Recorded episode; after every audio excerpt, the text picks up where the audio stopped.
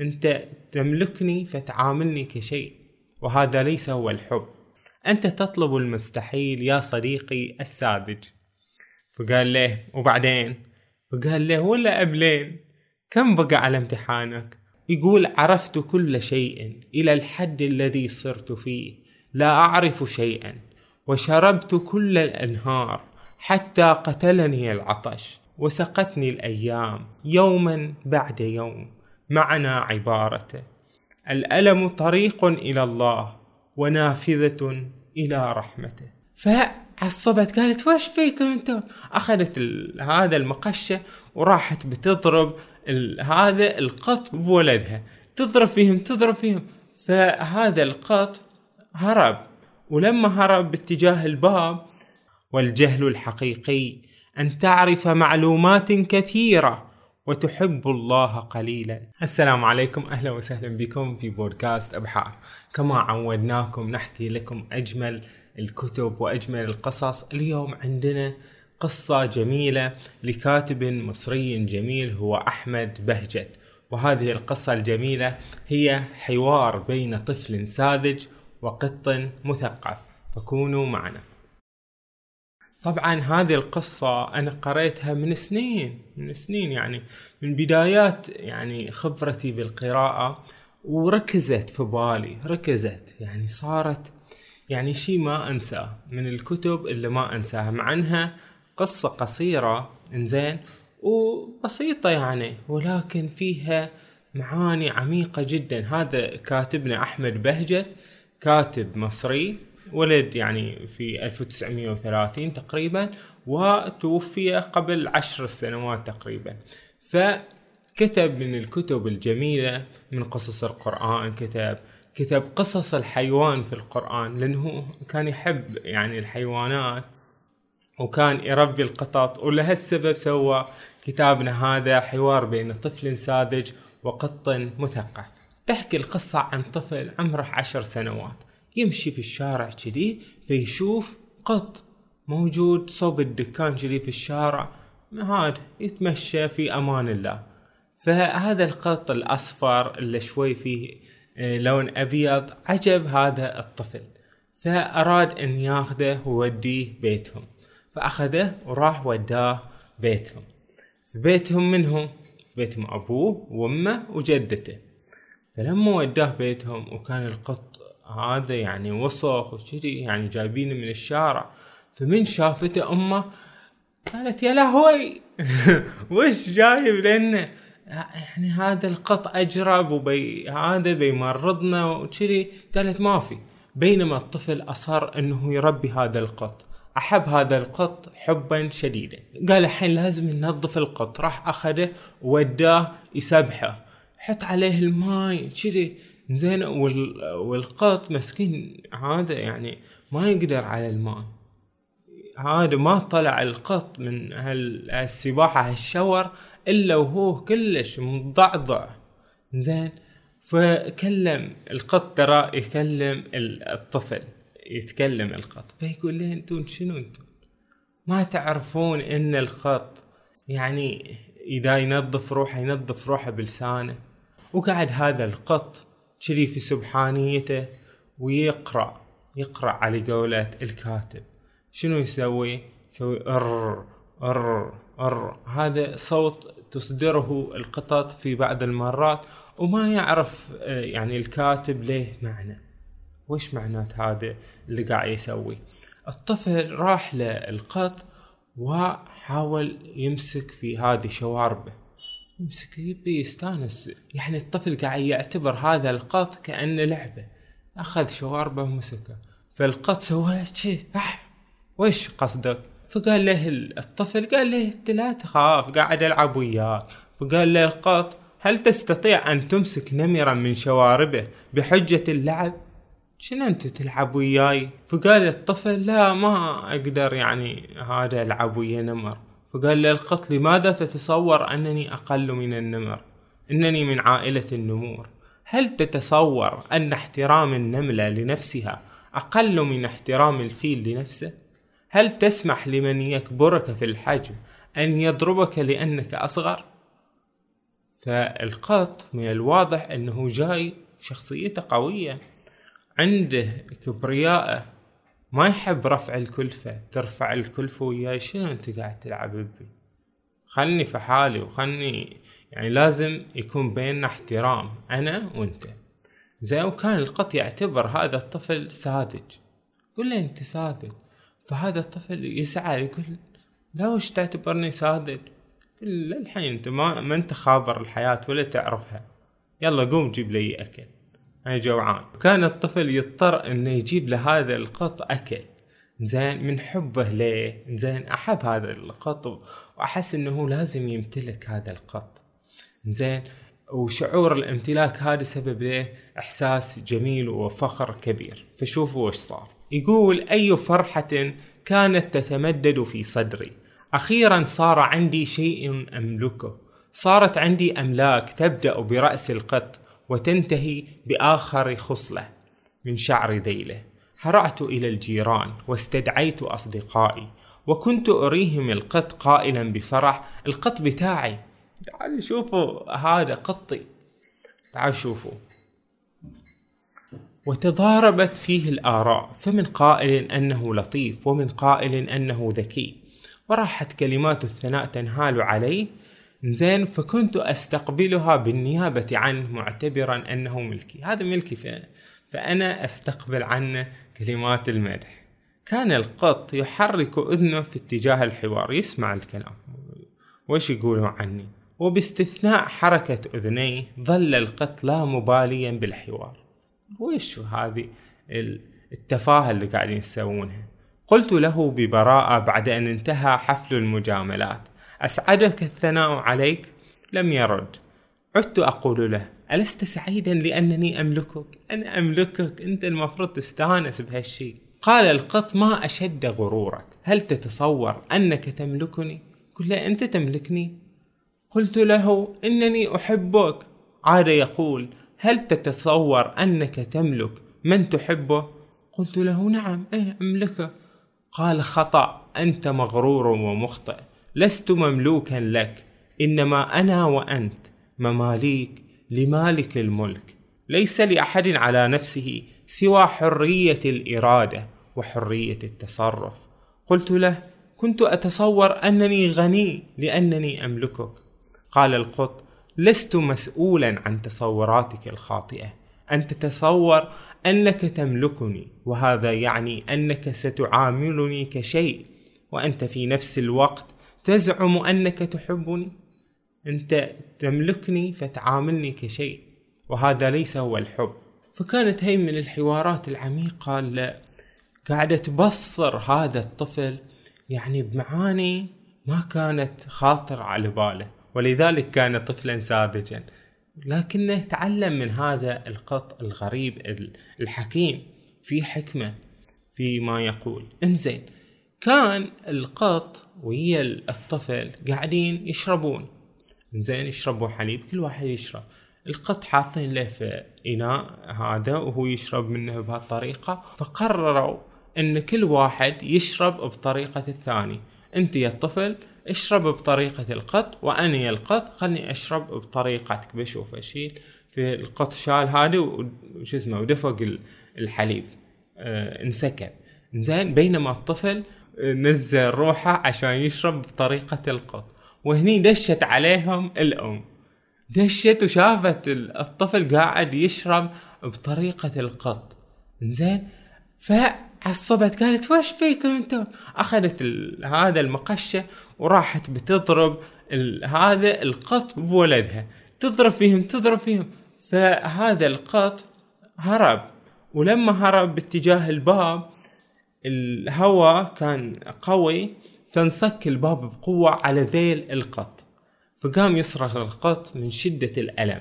وراحوا له يداوونه. كان ذيل القط يقطر دما وكان صديق اللطيف الأنيس الصغير يشبه كرة من الألم تدور حول نفسها. جسده كله يرتعش وجهه يتقلص بألم يبرأ من التصنع. أدهشني أن يصدر هذا التعبير المتكامل عن الألم من هذا المخلوق الهش. كان وجهه يزداد عذوبة كلما تألم. كان مواؤه ينغرس في قلبي مثلما انغرست عصا موسى في الحجر. بدأت أبكي أنا الآخر. وقال لما جيبي صبغة يود آيدين جيبيها لهذا للقط. فقالت له حاضر يا حبيبي بجيب. فقال القط ابتعدوا عني أيها الوحوش لا حاجة بي لدوائكم. سألعق جرحي وليكن ما يكون. سألته باكيا ما هي أخبار ذيلك؟ هل تتألم؟ قال في مواء طويل متصل ألم من نوع يخرجني من ذاتي. قلت ماذا أفعل من أجلك؟ قال صل من أجلي.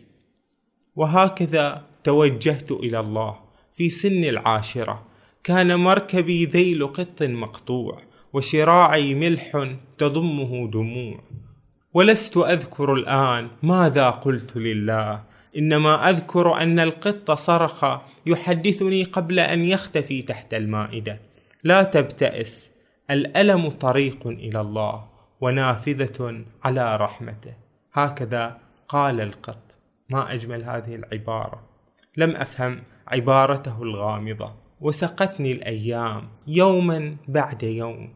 معنى عبارته الألم طريق إلى الله ونافذة إلى رحمته. من الألم من هذا الطريق من هذا النفق المظلم للألم يشع نور في نهاية ذلك النفق يطل على رحمة الله وفضله ولا يصل إلى يعني تلك الأنوار الإلهية والرحمات اللي تتنزل على عباده الذين قاسوا الألم والحسرات فتأتيهم رحمات الله في الدنيا والآخرة. ليس هذا الطفل ذو العشر سنوات سوى الكاتب نفسه. ترى لا تظنون أن الكتاب عندما يكتبون الروايات والقصص يعني أنهم يكتبون عن شخصيات لا وجود لها.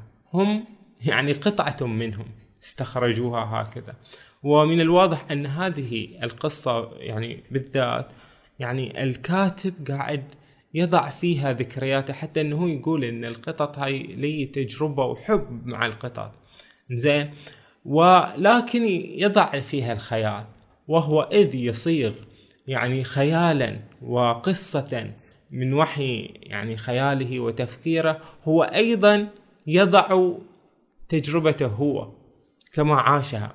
يقول إن جرح ذيل القط وطار جزء منه فصرخ ثم نسجت الخلايا ضمادة أوقفت تدفق النزيف فسكت. ماذا لو انجرح روح الإنسان؟ جرحا لم يدر كيف ينسج حوله ضمادة. لو الإنسان ينجرح جرح جرح يعني قد يكون غير مادي.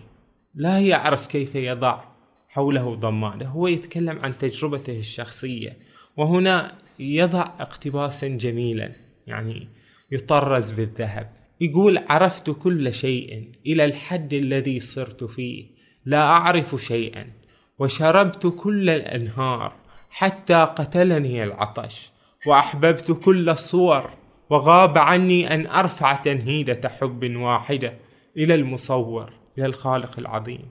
أضاعني ما أضاع صيادا كان يجري في الصحراء وراء ظل لطائر يسبح في السماء متصورا أن الظل هو الطائر. في شخص صياد يدور عن يعني طائر ويظن أن الطائر مو ذاك اللي في السماء لا الظل هذا اللي قاعد يتحرك. فراح هذا يحاول يصيده يصيد الظل. وبينما هو يصيد الظل كلما أهوى الصياد بنفسه على الأرض محاولا إمساك الظل. يبي يمسك هذا الطير اللي هو ليس مجرد ظل. تطايرت الرمال ودخلت في عينيه فدمعت عيناه. وهذا تعبير مجازي يصور لنا كيف أحوال كثير من الناس اللاهثين وراء سراب يبحثون عنه. فببحثهم هذا يعمون عيونهم. هذا يسببون لروحهم الأذى فقط ليصلوا إلى هذا. ويرى الصياد أحد الزاهدين. فهذا الزاهد اللي قاعد في الصحراء يتعبد يرق لحال ذاك الصياد. ويقول هذا الزاهد في نفسه ترى ما الذي يبكي هذا الرجل الطيب؟ هذا الصياد وش في قاعد يبكي؟ يبكي من هذا التراب اللي حثاه على وجهه فيبكي.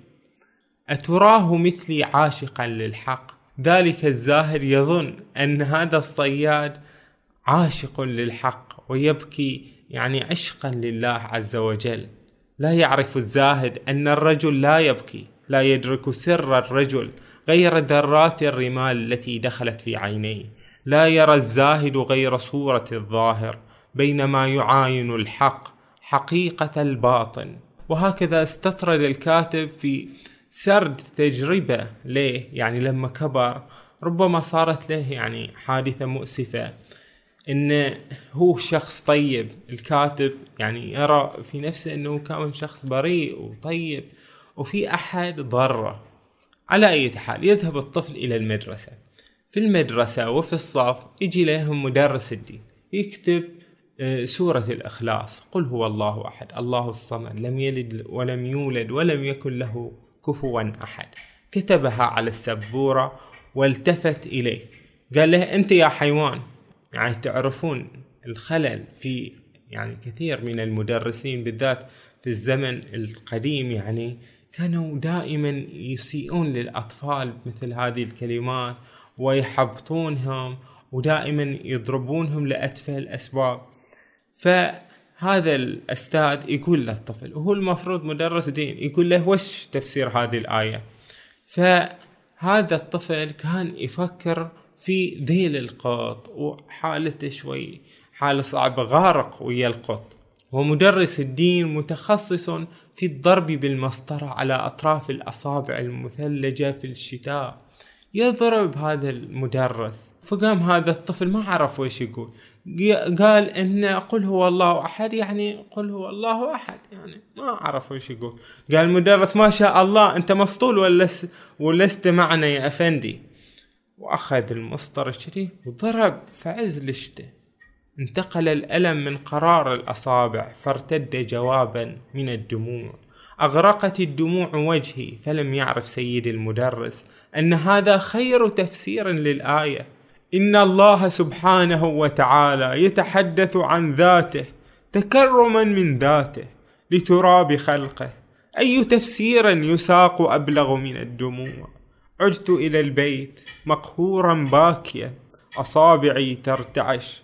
قلت للقط انضربت بسببك أيها الشقي. كنت أفكر فيك وضربوني لم يرد القط. أدركت أن طباع القط قد تغيرت بعد حادث ذيله. صار يقضي معظم أوقاته مختبئا تحت الموائد والكراسي. فقد رغبته في اللعب. ضاع منه حماسه البريء للقفز والتنطيط. استطاع الجرح أن يقلم أظافر شقاوته. هذا هو الألم. كما جربه القط وكما جربه الطفل.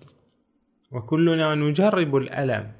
والألم كما قال القط طريق إلى الله وباب إلى رحمته الواسعة كان يتكلم الطفل أيضا عن آه، قساوة أبوه أنه أيضا بعد كان يضرب وأيضا كان محول البيت إلى مدرسة. زين بقوانين صارمة وكذي.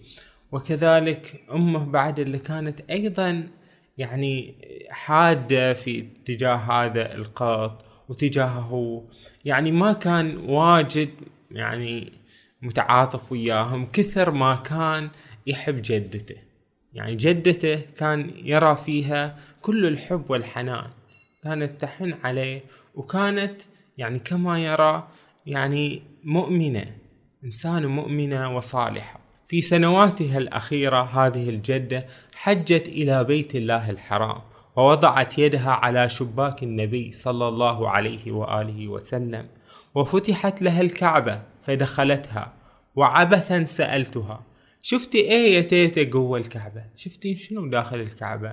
وكانت تغمغم ما أقدرش أقول لك شفتي إيه يا حبيبي ده سر كل ما أذاعت من السر هذه المسبحة الطويلة التي صنعت من خشب الصندل وهذا الترديد المستمر. لسورة الإخلاص. قل هو الله أحد. الله الصمد. لم يلد ولم يولد ولم يكن له كفوا أحد. كم مرة ستقولينها يا تيتا كم مرة بتقولينها؟ ترددها. مائة ألف مرة. تبغي تقراها هالقد يسألها الطفل لماذا؟ لا جواب غير الصمت ولمعة في العينين. وقل هو الله أحد. الله الصمد.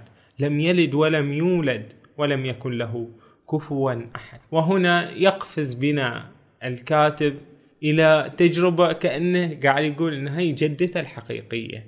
أذكر يوم ماتت جدتي. كان عمري يقترب من العشرين. ولم أكن قد رأيت الله بعد. قل ما شفت. يعني هذا تعبير مجازي طبعا. وحتى يروى عن الإمام علي أنه سئل هل رأيت الله؟ فقال بما معناه أن لم أكن لأعبد ربا لم أره. فقالوا له صفه لنا. يعني فقال الإمام علي لم تره العيون بمشاهدة الأبصار ولكن رأته القلوب بحقائق الإيمان.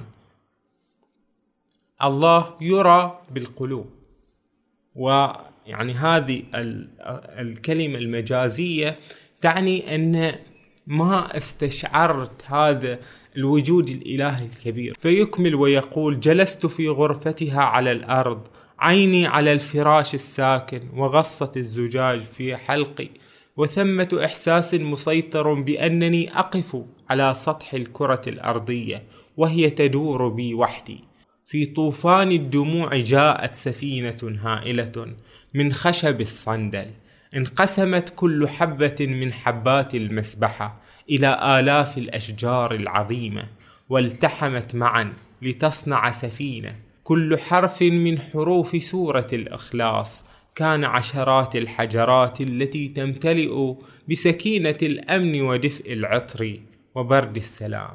يقول أن شاهد بعين الرؤية وب يعني ربما في الأحلام حتى بالذات إذا كان هذا الشخص مؤمن. وفاضت النور وصعدت السفينة أعلى قمم الأمواج وصعدت جدتي إلى حجرتها في سورة الإخلاص. ورأيت على الأمواج رحمة الله وهي تضحك لجدتي. وبدأت رحلة حبي إلى الله من يومها. يراقب الطفل هذا القط وهو يصدر قراءته. هذا الصوت ار ار ار ويواصل فيه. ف يعني بتأمله يقول الكاتب لم أكن أعرف ماذا يقرأ. لم أكن أعرف أيامها أنه يقوم بواجبه اليومي من تسبيح الله. هناك أنواع عديدة من الحيوان تقوم بعديد من التصرفات التي لا يمكن تفسيرها علميا ولا يمكن إرجاعها لأسباب مفهومة.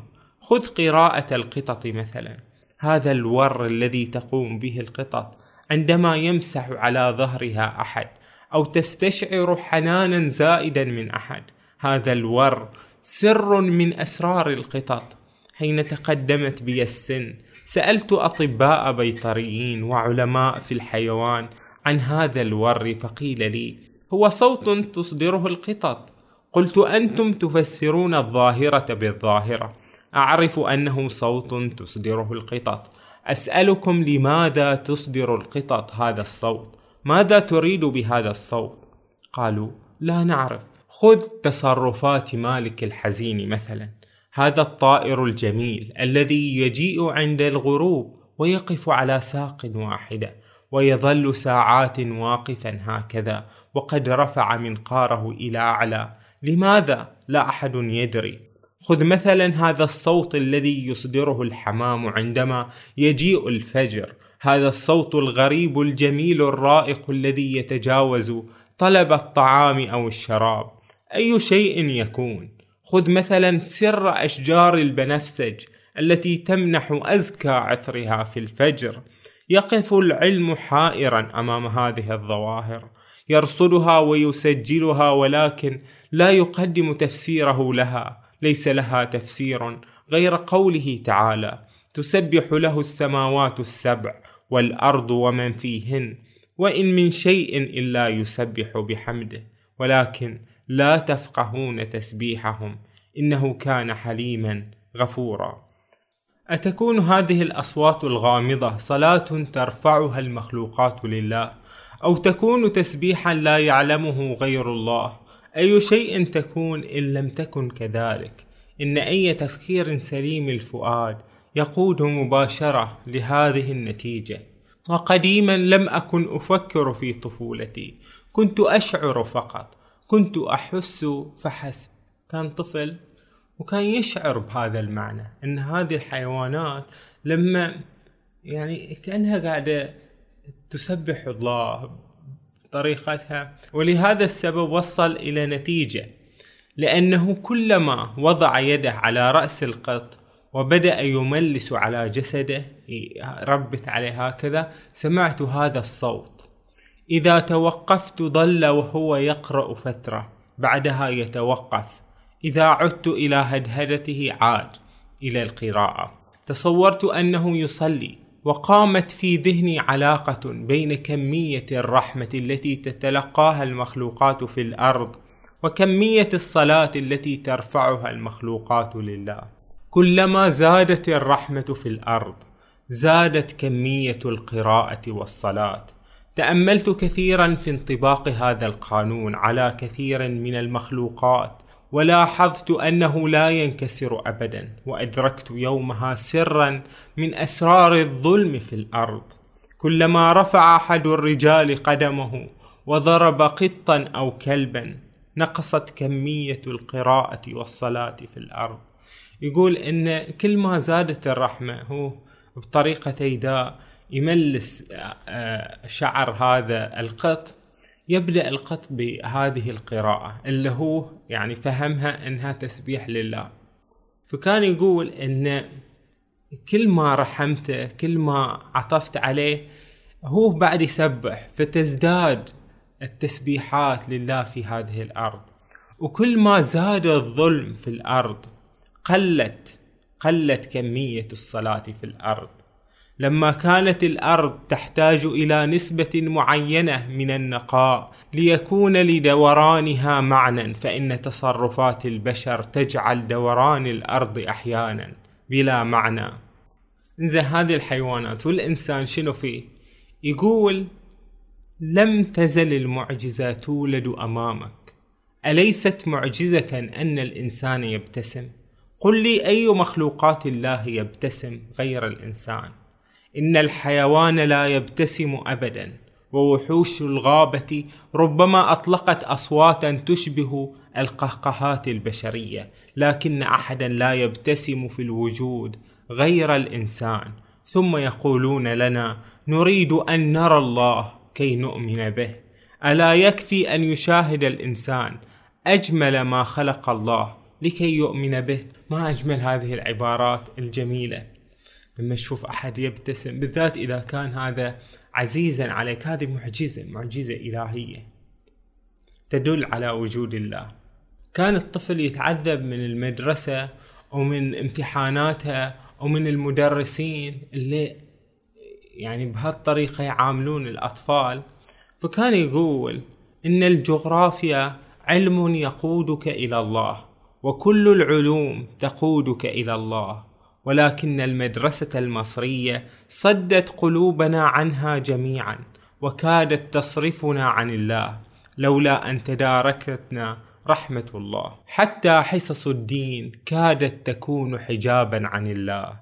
كنت أحب الله بفطرة سليمة تعترف لخالقها بالفضل ورغم ذلك فقد نجحت دروس الدين أن تزرع في نفسي رعبا مخيفا من الموت. والعالم الآخر والنار. مرة أخرى كان منهج الدين وأسلوب التدريس مسؤولين عن ذلك ولولا رحمة الله لخرجنا من المدرسة أكثر جهلا مما دخلناها. والجهل الحقيقي أن تعرف معلومات كثيرة وتحب الله قليلا. ما أجمل هذه الكلمة العظيمة. الجهل الحقيقي أن تعرف معلومات كثيرة عندك. ولكنك تحب الله قليلا. الجهل أن تعرف دون أن تحب والعلم أن تحب بعد أن تعرف. كانت المدرسة بيتا ثانيا لي وحاصرني الرعب في البيت والمدرسة ولم أعرف ماذا أفعل. توجهت إلى القط رغم أنه أصغر مني حجما ومقدرة. راح يلجأ إليه يقول له المدرسة علي امتحانات قريبة. ما أعرف وش أسوي فيها. فقال له القط عادي وش فيها؟ أنا كله أشوفك تراجع. يقول أنا ما قاعد أقرأ كتب المدرسة أقرأ كتب عادة. يعني مو مالت المدرسة مو المناهج المدرسية. وأنا عمري ما ما يعني راجعت كذي والامتحانات قريبة. فقال لي القط ولا يهمك بعلمك إن شاء الله. يعني وش تسوي؟ بس أنا حين جوعان روح جيب لي أكل. شوف مثلا شنو فخذ دجاج مثلا صدر دجاج. السمكة يحبذ السمك يعني هذا بالنسبة لي ممتاز. جيب لي عشان أقول لك وش هو اللي أسوي إنزين فهذا الطفل راح جاب دجاج المفروض لأبوه وأمه يعني تعصب عليه إذا أخذ يعني هم يعني هذا هذا نظامهم في البيت. على أي حال جاب له الأكل قال له يلا تفضل وقول لي قول لي الحين عطني نصيحة وش أسوي في الامتحان. قال ليه لا وش ما تروح لجدتك تسألها وش تسوي في الامتحان. روح شوف. زين روح اسألها. قال لها الحين أنا عقب ما بقت دجاجة أبوي المفروض هو ياكلها جبتها ليك. تسوي لي كذي قول لي قول لي وش الحل. فقال ليه القط لو أحضرت إليك أعظم نمور الغابة فلن يستطيع أن يقول لك كيف تنجح دون أن تذاكر. أنت تطلب المستحيل يا صديقي الساذج. فقال ليه وبعدين؟ فقال له ولا قبلين؟ كم بقى على امتحانك؟ قلت له أسبوع واحد. قال له اسمع هناك طريقة مجربة. اقرأ أجزاء من الكتب المدرسية كما تقرأ الروايات والقصص. انسى أنها كتب مدرسية. أعرف أن الأسبوع لا يكفي. في نفس الوقت تستطيع أن تلجأ إلى الله للصلاة. قل له يا رب أريد أن أنجح. ربما بارك الله لك فيما تقرأ. ربما جاء الامتحان فيما قرأت. صمت القط برهة ليلتقط أنفاسه ثم عاد يقول هناك مسألة هامة جدا.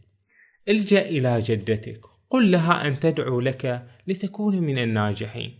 إن جدتك تصلي روح روح لها وقول لها تدعي لك وبس. ويقول هذا الطفل في اقتباس لطيف له كان يهم أمي في المقام الأول أن آكل. أمي كان يهمها أني أتعشى وأتغدى كذي. وكان أبي يهتم بشيء جوهري هو النجاح إن أنا أنجح. كان يهمه في المقام الأول أن أذاكر وأنجح. أما جدتي فلم تكن تهتم بشيء كانت تهتم بشخصي. لم تكن تضغط علي لآكل مثل ما تفعل أمي ولا كانت تضغط لأذاكر مثل ما يفعل أبي. لم تكن تضغط علي كانت تحبني كما أنا وكان هذا يكفيني تماما. وهذا هو الحب غير المشروط. لما تحب هذا طفلك أو أو كل من يقرب لك يعني حبا غير مشروط. مو على أساس إنه مثلا ينجح إنه يذاكر أو إنه مثلا ياكل أو إنه ابدا. يعني هذا الكاتب قاعد يصف تجربته وتجربة كل إنسان هكذا. أحيانا الأب والأم يقسون على الطفل لأنهم يبونه يعني يحقق شيء. يعني هم من حبهم يقسون عليه. ولكنهم لا يعرفون إن هذه القسوة وهذه الطريقة الطفل عمره ما يتفاعل وياها ايجابيا حتى لما كبر وفهم إنهم يقسون عليه من أجل مصلحته. ما تفاعل ايجابيا مع هالأمر. أحيانا تحتاج خصوصا إذا كان الطفل شوي كبير أن يعني تدعه وشأنه في كثير من الأمور أن تخفف عليه ما ما تضغط عليه بهذا الضغط الكبير. بس إن الأم كانت تبغي تطرد هال هال هالقط لأنه واجد متعبنها واجد يتعب يسبب بلاوي. زين؟ فهذا الطفل يعني متضايق إن هذا القط بيشيلونه عنه بي هذا.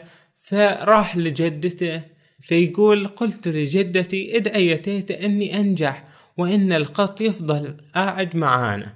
ضحكت جدتي وهي تحرك حبات مسبحتها الصندل وهي تتمتم بتسبيحاتها وقالت يا ولد ما تضحكنيش وأنا بذكر ربنا. شفنا إن هذه القصة وإن كانت قصة مغلفة بإطار خيالي وإطار طفولي بطلها طفل ويحب قطا ويربيه وكذي. بس إن لها معنى. هو الكاتب جابها في معنى يعني روحاني في معاني روحانية كأن هذا الخط مدرس روحاني لهذا الطفل. الطفل اللي شاف في مدرس الدين من يبعده عن الدين يعني شافه عكس الدين لأن الدين ليس بهذه الطريقة. الدين هو دين الرحمة وهذا كان يضربهم كذي. وإذا أخطأوا في شيء معين يعني مثلا يقول الآية شوي غلط يقول مثلا الطالب الآية الكريمة وما خلقت الجن والإنس إلا ليعبدون يقلب يخلي مثلا الإنس قبل الجن. فهذا الأستاذ يضربه فهذه الطريقة المنفرة ليست الإسلام وليست الدين.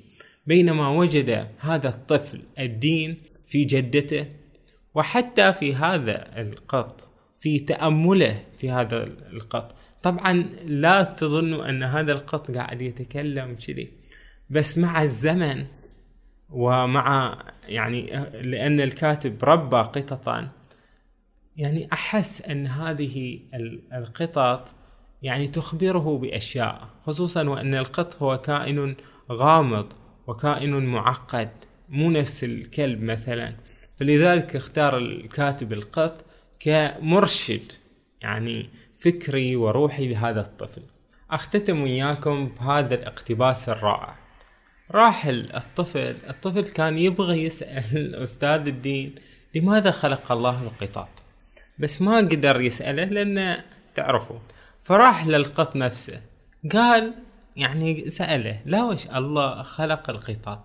وش السبب؟ فقال له القط هناك ألف إجابة وإجابة على سؤالك بأي واحدة تحب أن نبدأ؟ قال له يلا قول لي وش هذا قال مثلا والدتك يعني تظن إن الله خلقني لأكل الفئران لأنه فعلا راح وهذا أنقذ بيتهم من الفأر اللي دش بيتهم. وبالنسبة لك كطفل تعتقد أن الله قد خلقني قطا ليلعب الأطفال الساذجون مثلك بصورة مصغرة لنمر. يبون يلعبون بي. أما العلماء هذولين مال الأحياء يقولون شنو؟ يرون في وجودنا لونا من ألوان التوازن الكوني. فلو هلكت القطط لأكلتكم الفئران ولو هلكت الفئران كلها لماتت القطط جوعا. توازن بيئي. المسألة معقدة. لكن قال له القط لماذا لا تكمل أنت سؤالك؟ أنت تسألني لماذا خلقك الله؟ المفروض أن تكمل السؤال وتقول لماذا خلقك الله؟ رغم أنه ليس في حاجة إليك. إن السؤال بهذا الشكل ينطبق على جميع الخلائق. يقول ليه القط أنت المفروض تكمل سؤالك. سؤالك لوش الله خلق القط وخلق الخلائق رغم أنه مو في حاجتهم. زين؟ وعلى هالأساس بجاوب. وش الجواب؟ لوش الله خلق كل هالخلائق مع أنه مو في حاجتهم. الله مو في حاجتنا جميعا لا في حاجة القطط ولا الإنسان ولا ولا أي شيء في هذا الكون. فقال القط إنه خلقها لأنها في حاجة إليه. خلقها عطاء منه وتكرما. هذا هو سبب الخلق. لقد انصرفت مشيئة الله تعالى إلى الخلق. فاض عطاؤه وفاضت رحمته على العدم. كان الكون عدما وكنت جزءا من العدم وكان الكون كله ظلمة وكنت جزءا من الظلمة. ثم أنارنا ظهور أمر الحق. أصدر الله تعالى أمره إلى العدم. قال كن وهي كلمة من حرفين. سمع العدم أمر الله تعالى رغم أنه بلا أذن ولا سمع. لقد همس الحق في أذن الوردة من قبل أن تخلق الوردة فجعلها تبتسم بالعطر. وتحدث إلى الحجر فكان منه عقيق المنجم. وتلا آية على الجسم فأصبح روحا وكلم الشمس فأضاءت بالإشراق ثم عاد وألقى في سمعها بكلمة رهيبة فوقع على وجه الشمس ماءة كسوف.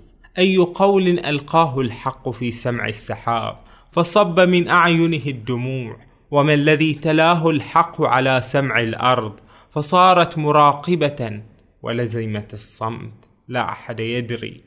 كل ما ندريه من الموقف كان موقف عطاء إلهي شامل من العدم إلى الدخان إلى الماء إلى بلايين النجوم إلى قطعة الصلصال إلى الخلية الحية إلى بلايين الأشكال من الجن والإنس والقطط والكلاب والنبات والجمال. هذا كان كلام القط. وش رأيكم فيه جميل لا؟ هذا الكاتب اللي ليه يعني يعني أسلوب عذب في الكتابة. أنا عجبني جدا هذا الأسلوب الرائع. من قريت هذه القصة منذ سنين طويلة. هذه القصة المليئة بالروحانية. إيش رأيكم في القصة؟ هل أعجبتكم؟ وإيش ملاحظاتكم عليها؟ شاركوني آراءكم. يا أصدقائي شاركوا لا شاركوا. وكونوا بألف خير وصحة وعافية.